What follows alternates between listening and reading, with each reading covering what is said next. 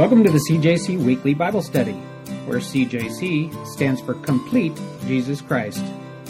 If your perspective of Jesus is based only on teachings from the New Testament, then your understanding is incomplete. Regarding what we often call the Old Testament, Jesus himself said, These are the very scriptures that testify about me. So won't you join us today in our study where we esteem the newer and the older testaments alike? I'm your host, Jeff Smith, and currently we're working our way verse by verse through the first book of the Bible, Genesis.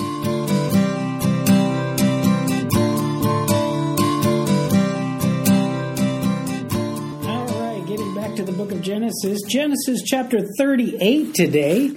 Genesis chapter 38 is where we're going to resume. We finished up Genesis chapter 37 last time. And every once in a while, this happens. What happened yesterday? We had our small group study yesterday. And after we were done, I looked down and the recorder never got turned on. And so now this is the next day. I'm actually doing this study again today just for your benefit, making the recording today. But we're going to be resuming with Genesis chapter 38. Like I said, having finished Genesis 37 last time. Now, if you'll remember from last time, what did we see? We saw the brothers chose to sell their young brother Joseph to some merchants who were on their way to Egypt. That was the main point of what was going on last week. And what we saw in that is basically the beginning of the Joseph narrative. All right, so in the book of Genesis, Joseph is going to be our key figure for the rest of the book for the most part, except for this chapter. This chapter doesn't have Joseph in it. This chapter is primarily about Judah. So some of your commentators will sometimes say, hey, you know, should chapter 38 be here in this section? Why would you have a chapter stuck in the middle or near the beginning of the Joseph section having basically nothing to do with Joseph, having to do with Judah? And uh, some have proposed that the reason for that could have to do with the fact that we're looking at a contrast of, of characters here. We're looking at a contrast of Joseph being contrasted with Judah. Another reason that we would find chapter 38 here, or why it might be appropriate to leave it here, is because the material that's going to be looked at in here is chronologically in the right place. All right, so this is information that's happening back at Joseph's home. Joseph is on his way to Egypt. This is stuff that's happening at Joseph's home, not immediately after, but somewhat after. We can't tell for sure. It doesn't give us any time frames, but it is suspected that this is material that takes place after the sale of Joseph to those merchants going to Egypt. So, chapter 38, verse 1 It came to pass at that time that Judah departed from his brothers and visited a certain Adullamite whose name was Hira or Hira. So, the focus now is on Judah. And Judah has departed from his brothers. Why would Judah depart from his brothers? It seems like it would be safer for everybody to stay together. All right, keep the clan close together. But here he's separating himself from his brothers. One of the factors that may have to do with the reason that Judah departed from his brothers may have to do with the fact that it was Judah's idea to sell Joseph to the merchants going down to Egypt. And you remember how that was received when Jacob found out that his son Joseph was no more. You remember the impression that was left with him was that his son, his beloved son of his beloved wife, had been killed by wild animals. Remember, they brought back that colorful robe and it had been dipped in blood, and he assumed that Joseph was torn to shreds by some wild beast.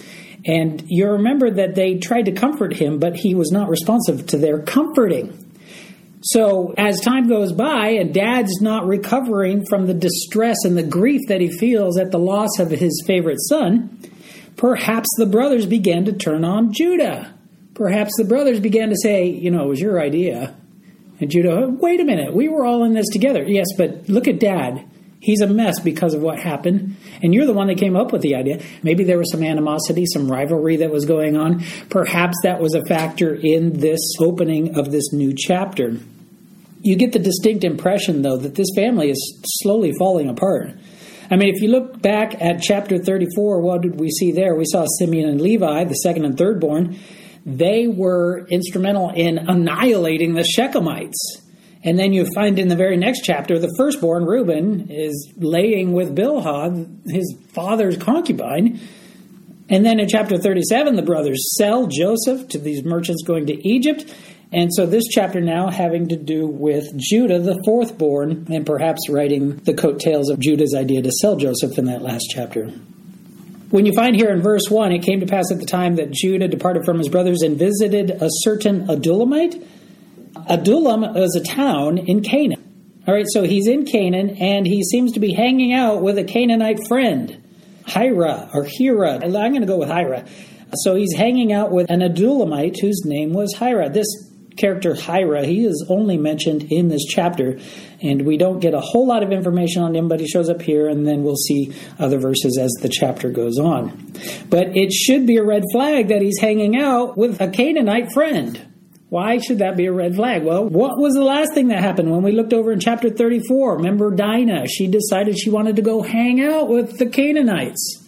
And you remember how that turned out. Here, he'd prefer the company of a Canaanite friend to his own brothers. Should be a red flag. I'm going to say this be careful who you choose to hang out with. That's true in our day, just as true as it was back in Judah's day. Be careful who you hang out with. 1 Corinthians chapter 15 verse 33 says, "Do not be misled, bad company corrupts good character." Again, that's bad company corrupts good character. And that should be a warning to us. Be careful who you hang out with. Bad company corrupts good character. If you consider yourself a person of good character and you hang out with bad company, it's going to corrupt you. Seed of application that we filled out on our forms yesterday was bad company corrupts good character. You also find in 2 Corinthians chapter 6 verses 14 and 15 Paul writes to the church in Corinth and he tells them verse 14 do not be unequally yoked together with unbelievers. For what fellowship has righteousness with lawlessness? And what communion has light with darkness? And what accord has Christ with Belial? Or what part has a believer with an unbeliever we see Judah here. Do not be unequally yoked with unbelievers. We're seeing this person, this called out person, Judah, and he's hanging out with a red flag person. Verse 2, Genesis chapter 38, verse 2 says this And Judah saw there a daughter of a certain Canaanite whose name was Shua, and he married her and went into her. All right, so we were in the town of Adullam, and Canaan, think of that as the county. All right, so Adullam, a small location within this larger location of Canaan. So Judah's there. He sees a daughter of a certain Canaanite whose name was Shua. Now, most of your translations will give an indication or be worded in such a way that Shua is the name of the dad, and we don't know the name of the daughter. All right. Some of your translations, especially if they're based on the Septuagint, which is a Greek translation several hundred years before the time of Christ, translating the Hebrew into Greek, you would find that the indication or the, it's worded in such a way that Shua is the name of the woman. But for the most part, most of your translations are going to have Shua as the name of the dad.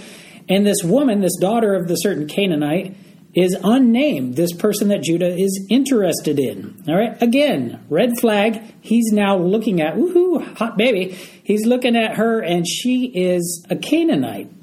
Second Corinthians chapter 6 verse 14 says, "Do not be unequally yoked with unbelievers." Didn't we just look at that? That was the seed of application number two. Do not be unequally yoked with unbelievers. You see how verse 2 ends there, though, right? He married her and went into her. What does went into her? We've talked about that before. It means they consummated the marriage. They had sex, all right? They're husband and wife now. But he's married a Canaanite woman. Have you ever seen, have we ever seen that this is an issue so far as we've been moving through the book of Genesis? Absolutely. You remember when Abraham decided it was time to find a bride, to find a wife for his son Isaac. What did he tell his servant? Do not let my son marry a woman from this area. Don't let him marry a Canaanite. And he sent his servant away from Canaan to find a wife for his son Isaac. And then what ended up happening later, the next generation, Isaac ends up having Jacob and Esau. Esau marries Canaanite women. You remember mom, mom is pulling her hair out going, these women are driving me nuts. You better not let Jacob marry a Canaanite woman like Esau did. That's going to be the death of me. And so you remember that she orchestrated for her husband, Isaac, to send Jacob away to find a wife outside of Canaan. Do not marry a Canaanite. So we had that going on with Abraham having to do with Isaac, Isaac having to do with Jacob, and now Jacob's son Judah decides he's going to go marry a Canaanite woman. Red flag again, right? Just like I was saying. Watch out. This is a red flag area. Genesis chapter 38, verse 3. So she conceived and bore a son, and he called his name Er. Heir. So, so that means that Judah, after he married a Canaanite woman, he heired. That's a little joke that worked better yesterday because we had a crowd in here yesterday, but not today. Uh, there were other jokes that I ended up making along the lines there. To heir is human, or as the firstborn son, he's the heir, right? So we were making fun of that, and we had a good time with that. But it's a little different today with just me and a, and a recorder and you on the other end listening. But the name of his son is Er, spelled E R, and his name means watchful or watcher or to be awake. So he names his son Watchful. And then verse 4, Genesis 38, verse 4, she conceived again and bore a son, and she called his name Onan. That's vigorous or healthy, all right, translated vigorous or healthy. Onan is the second born. And then moving on to verse 5, Genesis chapter 38, verse 5, and she conceived yet again and bore a son and called his name Shelah. He was at Kezib when she bore him. Shelah means drawn out, as in drawn out from the womb. This is the third born. We'll find as the story unfolds, he seems to be significantly younger than his two older brothers. And then they ended up at Kezib when Shelah was born. Kezib is probably three miles southwest of Adullam, according to the New King James Study Bible. So it looks like they, they made a move sometime between the birth of the first two brothers and the third brother. Verse 6 Genesis chapter 38, verse 6 says this Then Judah took a wife for Er, his firstborn, and her name was Tamar. Now it's interesting that Judah picks for himself who he's going to marry, but for his son, he decides it's better that I pick. So he picks a wife for his son Er, for his firstborn. Her name is Tamar. That means date palm. She's not the only Tamar that we have in the Bible. Tamar is also the name of one of the daughters of David. It's also the name of Absalom's daughter. And Kenneth Mathews says this about Tamar Tamar's ethnicity is undisclosed, but commentators often assume a Canaanite lineage since the text does not indicate an Israelite connection. So you get that so far? What is he saying? He's saying it sounds like Tamar is probably from Canaan. However, he goes on to say this Conversely, one could argue that the identification of Judah's wife as a Canaanitess means that the silence of the text for Tamar's ethnicity implies that she was Israelite. Is Tamar an Israelite? Is Tamar a Canaanitess? We're not sure. It doesn't tell us for sure. And then finally, Kenneth Mathews says this If she were of Canaanite background, matters were turning from bad to worse, since another generation would have married outside the Abraham family.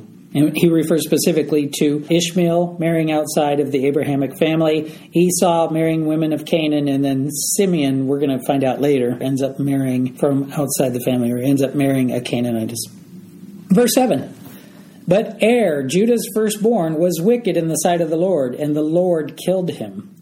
So God kills him. We don't know why, but it's interesting that the watchful one didn't seem to see this coming. But something about Er was so wicked that the Lord decided to kill him.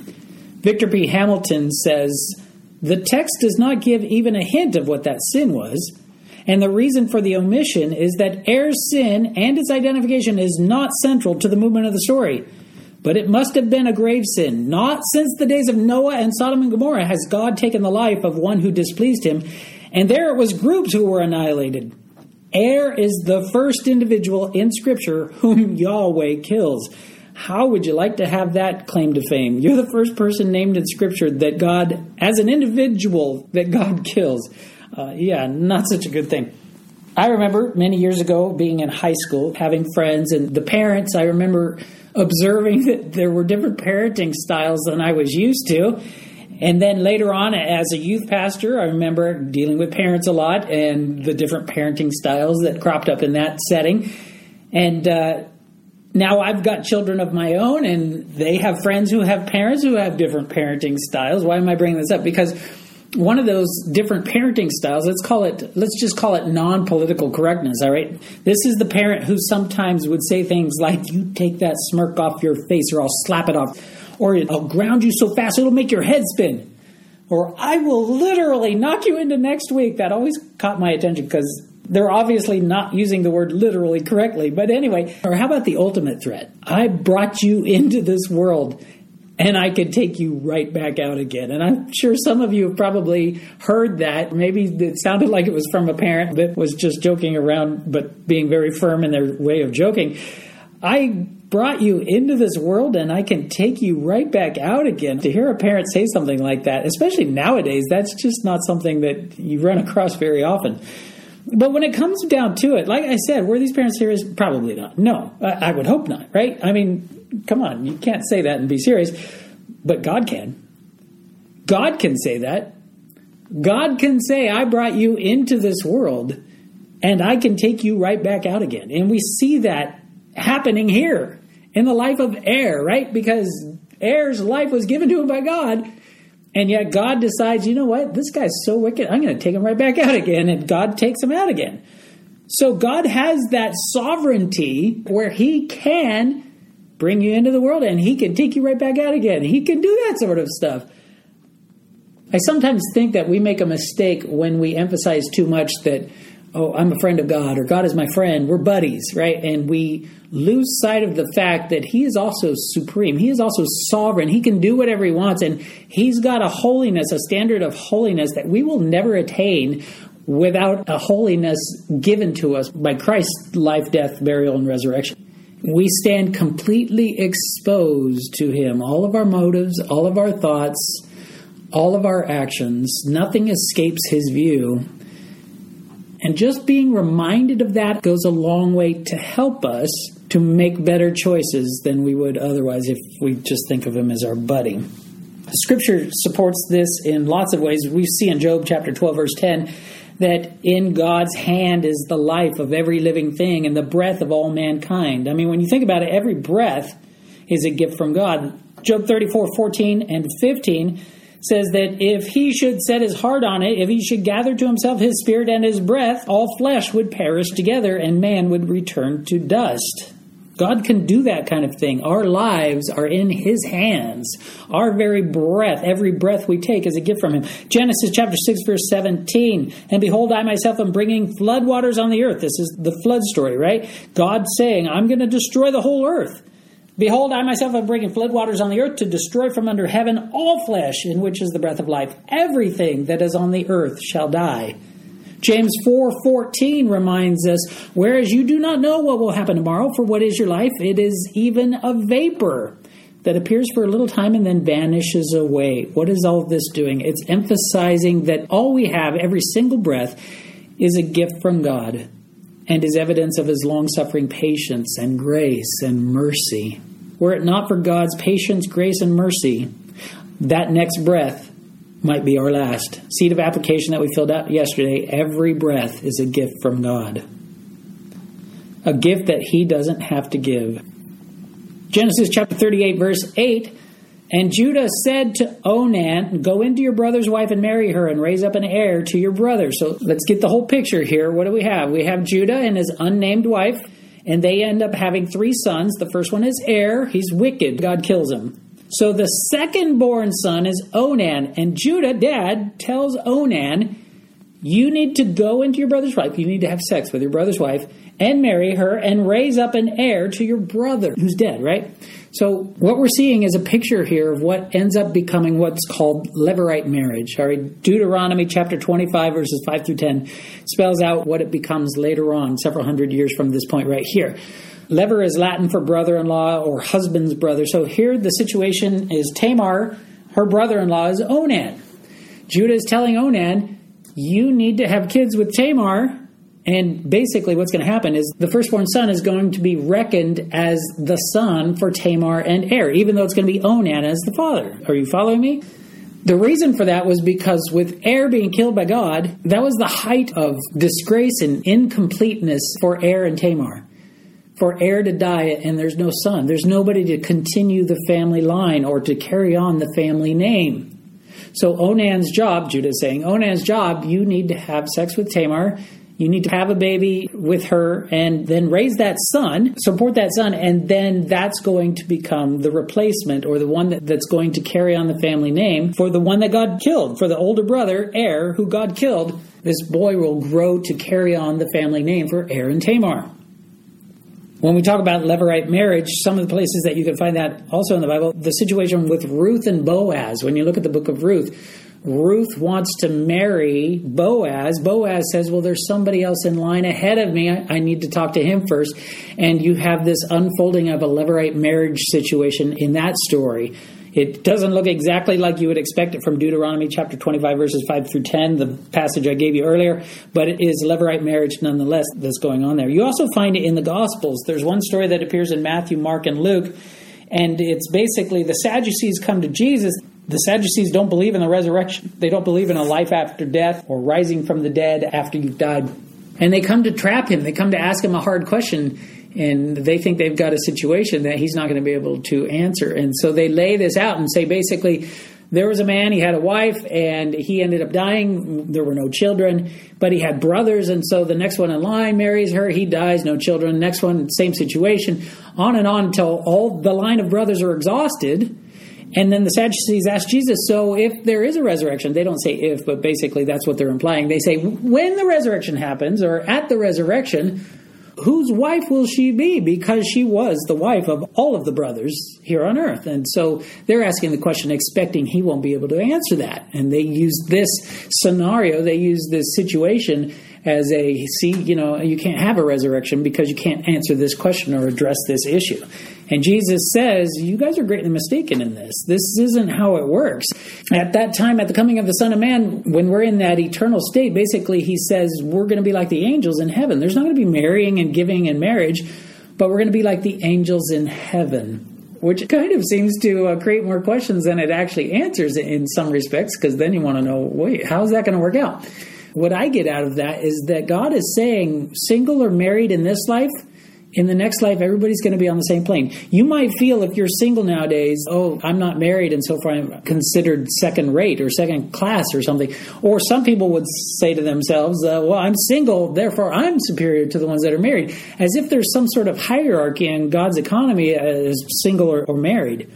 Paul says that I wish that all were as I am. And the inference that's gathered from that is that if a person has a gift to remain single, to serve God wholeheartedly, that's great. But if you don't have that gift, then get married. All right. So it's not one's greater than the other, but it's what God has called you to. If He's called you to be single, then you need to be single and not get married. If He's called you to be married, then don't try to be single because it's not going to work out. All right. So when God comes back again, we're all gathered to be with Him. There isn't any more marrying and giving in marriage. It's that we're all married to the Lamb. You realize that the New Testament has three metaphors basically that come to mind right now, having to do with Christ in relationship to the church. He's the body, building, and bride. The New Testament paints a picture of Christ being our spouse when we go to heaven. And if, if you're happily married, great. Praise God that you are. If you're happily married, don't look forward to that day and say, oh dear, I'm going to lose that happiness I have in marriage, as if God's not going to replace it with something better. He is. He's going to give himself as a spouse. And as great as your spouse might be, that person isn't going to compare with the greatness of having Christ as our spouse, okay? And for those of you that are single and maybe even been lonely, you've been wanting to be married, you too can look forward to that day, right? So we're all going to be able to look forward to a day when we're going to be married to Christ. Whether we're married now or single now, it's going to be better then. All right?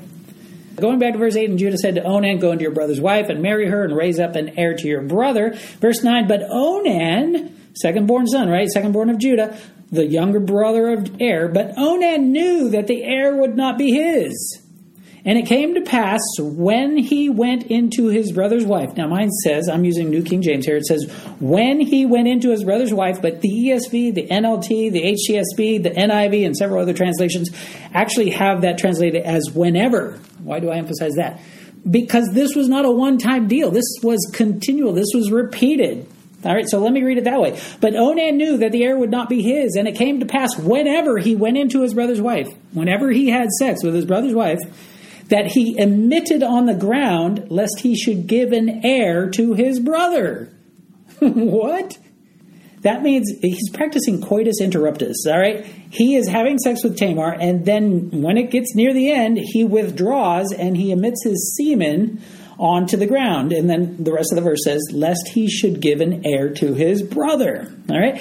This passage, I remember this passage when I was in full swing in adolescence. My family lived close to our cousins and our aunts and uncles. And I remember my aunt, bless her heart, I'm glad she did. She brought all the cousins together and we ended up having a class. And the class was basically a biblical sexuality class for the group of us. And speaking of myself now, pretty new to this whole Christian thing. I don't know what it is, but all right, you're my cousins. I'll go anyway. And it wasn't like I had much choice anyway because it's my aunt. And she says everybody is going to be there. It's not like I could say I'm not going to be there. It was expected that we were all going to be there. And I remember this passage because as a teenage boy, what am I hearing? I am hearing this is the only place in the Bible that has to do with masturbation, and God kills the guy, right? And so, as a, a boy in full adolescence, I'm like, oh dear, what is the Bible trying to teach me? Uh, it's not about masturbation. This passage is not about masturbation. In fact, Onan gives rise, this boy's name, the second boy's second born's name is Onan, gives rise to the name of Onanism which actually is sometimes used as a synonym for masturbation. But this passage is not about masturbation. God taking his life, it's not about masturbation. So why would Onan do such a thing? Why would Onan do this? Well, think about this for a second. Onan is being asked to have a child that would be reckoned as the son of his older brother and Tamar, his older brother's wife. As it stands right now, God has killed Er, E R. Er, E R, was the heir, H E I R, until God killed him. What does the heir, what does the firstborn have to look forward to? A larger portion of the estate. When God killed Er, E R, when God killed the oldest brother, the firstborn of Judah, what ended up happening? Well, because there were no sons, there was nobody to pass it down to. There were no daughters, there was nobody to pass it down to. So who's next in line? It's Onan, the second born. He now stands to inherit the largest portion of the estate, unless he has a son with Tamar. If he has a son with Tamar, that boy who he is going to have to invest money in to raise is going to grow up to replace Onan for the big inheritance. So Onan's thinking, I don't want to raise somebody for my brother who's now dead that God killed. I don't want to raise a boy, go through the expense of raising him up, and he doesn't even get counted as mine, and he takes my inheritance. My brother's dead, I get the big inheritance, but if I raise up a boy, then the boy gets the bigger portion of the inheritance. I'll get less. So you look at it and you can start to see Onan's motivation for not impregnating Tamar, right? But in Levirate marriage, there is an opportunity to say, no, you don't want to be a participant in that. Onan could have said, uh, no. Now, maybe I'm assuming too much. Maybe that wasn't an option. Maybe Judah wouldn't have allowed him to say no. But it doesn't sound like he even objected. It doesn't sound like he tried to say no. In fact, what it looks like, it looks like he's trying to pretend like he's doing what he should be doing, that he's bearing that responsibility, that Levirate marriage duty that he has. It looks like he's trying to fulfill that role when he really isn't fulfilling it, right? So, what are we seeing here? We are seeing here selfishness because he wants the biggest part of the estate. And we're seeing selfishness because he's willing to have sex with Tamar, but we're also seeing deceit. So we're seeing selfishness and deceit. You think God's going to notice something like that? Does God see our selfishness and our deceit? Absolutely, He sees our selfishness and our deceit. What ends up happening? Verse 10 And the thing which he did displeased the Lord and therefore he, God, killed him, Onan, also. So the vigorous one, Onan, is now not so vigorous, is he? God took his life. So we have the watchful one, didn't see it coming. We have the vigorous one, is not vigor anymore. God kills these two boys, the firstborn and the secondborn brothers. So when we're looking at it, why did God kill him? Selfishness and deceit. Do we have selfishness in our lives? Yeah, selfishness is one of those weeds that's always growing in our lives. It's one of those things where we need to be mindful of our garden and find that weed of selfishness and yank it out when we see it. But you know what? You yank out the weed of selfishness that's over in this area of your garden and it crops up in another area. Don't let that thing grow and take root and get strong and produce more seed. Pull it out. Get rid of selfishness in your life. Take care of it when it's small. Don't let it grow big. And deceit, it's the same thing. Deceit is one of those things that starts off tiny, it starts off small, but what ends up happening? If you don't address it, if you don't rip it out by the roots, it's going to grow bigger. It's going to crop up again, little bits of deceit cropping up in this area of your life or that area of your life, in the dark corners of your life. Deceit, selfishness, God kills Onan. Seed of application that we had yesterday, God abhors selfishness and deceit. Verse 11 Then Judah said to Tamar, his daughter in law, Remain a widow in your father's house till my son Shelah is grown. Well, that's nice, isn't it? Judah is saying basically to Tamar, You know what? Not all is lost. Yeah, you lost your husband, heir, my firstborn son. He's gone. Onan, it looked like he might have been able to rise up and fulfill that role of the Levirate marriage in your situation, but that didn't work out either. So I do have a third son. His name is Shelah as you know, and uh, go be a widow in your father's house. Shelah's pretty young, so we got to let him grow up a little bit more before we have him fulfill the Levirate marriage role and responsibility in your life. Well, that was nice of Judah to say that. Uh, so Shelah means drawn out, and nothing happens fast. This is pretty drawn out. So there's another pun for you that worked better yesterday. And now Judah is advising Tamar to go back home, remain a widow in your father's house till my son Shelah is grown. However, that's not where verse 11 ends. Verse 11 continues on and says this For he said, now this is Judah talking to himself, that he's saying to himself, lest he also die like his brothers. And Tamar went and dwelt in her father's house. What did we just get? We just got a glimpse of what Judah is thinking. All right. We just got a glimpse into the actual motivation for Judah's message. Judah makes it sound like there's a light at the end of the tunnel for you, Tamar, making it sound like it's going to be a temporary situation, that there's going to be a point in time when Shelah is going to be given to her. She's going to live as a widow, which was extremely difficult and was also somewhat disgraceful to be a widow, having borne no sons to heir and bearing no sons with Onan and uh, now she's to move back home and be a widow. But you know what? Don't worry about it. That's not permanent. That's temporary because Shelah is going to come over. And then we find out Judah's thoughts are never to see that happen. Judah doesn't want to lose his third born son. He thinks the problem is Tamar. He thinks if I give my third son to Tamar, that something's going to happen. I don't know what it is. Something strange is going on with Tamar. And if I give my third born son to Tamar, he's going to die too we're getting a glimpse into Judah's motivation, Judah's mind, Judah's way of thinking. He does not actually intend to give his third son, Shelah, to Tamar. Verse 12. Now, in the process of time, the daughter of Shua, again, the mystery woman, right? Judah's mystery wife, the daughter of Shua, Judah's wife, died. And Judah was comforted. What does that imply? It means there was a time of grieving, a time of mourning. That's understandable. We have a time of mourning for Judah's unnamed wife passing away. Interestingly, we don't see that in the death of his firstborn or secondborn son. There's no indication that dad had to be comforted, that Judah had to be comforted in the death of his firstborn or the death of his secondborn. You know what's also interesting about Er and Onan? You don't find any descendants that came from them. They're basically cut off by God. Now, in the process of time, the daughter of Shua, Judah's wife, died, and Judah was comforted, and he went up to his sheep shearers at Timnah he and his friend Hira, there's Hira again, we met him. He's the Adullamite that we met in the opening verse of this passage. He and his friend Hira, the Adullamite. So Judah's wife, the mystery woman, we don't have the name for her. She dies. Judah has to be comforted because there was a time of grief. And then it's a very festive occasion, sheep shearing time. We've talked about this before. Remember Laban. Remember Laban had sheep shearing time, and Laban went up to the sheep shearing that was going on, and that was the opportunity that Jacob took to say, okay, everybody, we're leaving right away.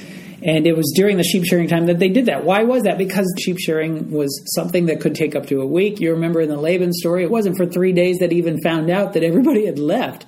It's a festive occasion. There's feasting, there's eating, drinking, partying. You even had uh, prostitution. And you're probably thinking, prostitution? What does that have to do with anything? Back then, they had strange ideas. Uh, one of the ideas was that if it was the grain harvest, and if you had a ritual with having you know, engaging in ritualistic prostitution during the grain harvest, that maybe that would do something to secure a better harvest for next year. Uh, probably not too much different in the sheep shearing time. You have this ritualistic prostitution thing going on where you're hoping to secure the God's favor and secure for yourself uh, I don't know, more wool next year or more sheep to shear next time. So you'd have prostitutes that would hang out along the roads. And the money's flowing. I mean, that's payday. That's payday for the year. You're going at sheep shearing time. That's why you had money for eating and drinking and having sex. It sounds like downtown Las Vegas or something going on here. So that's where we're going to end up leaving you today, though, is that Judah's going to Timnah. It's sheep shearing time, a festive occasion with lots of eating, drinking, and prostitution. And that's where we're going to leave off to be resumed or picked up here next time because some of that might come into play in the rest of this story when we get back together. All right? So the seeds of application today or yesterday were number one, bad company corrupts good character. Or be careful who you hang out with.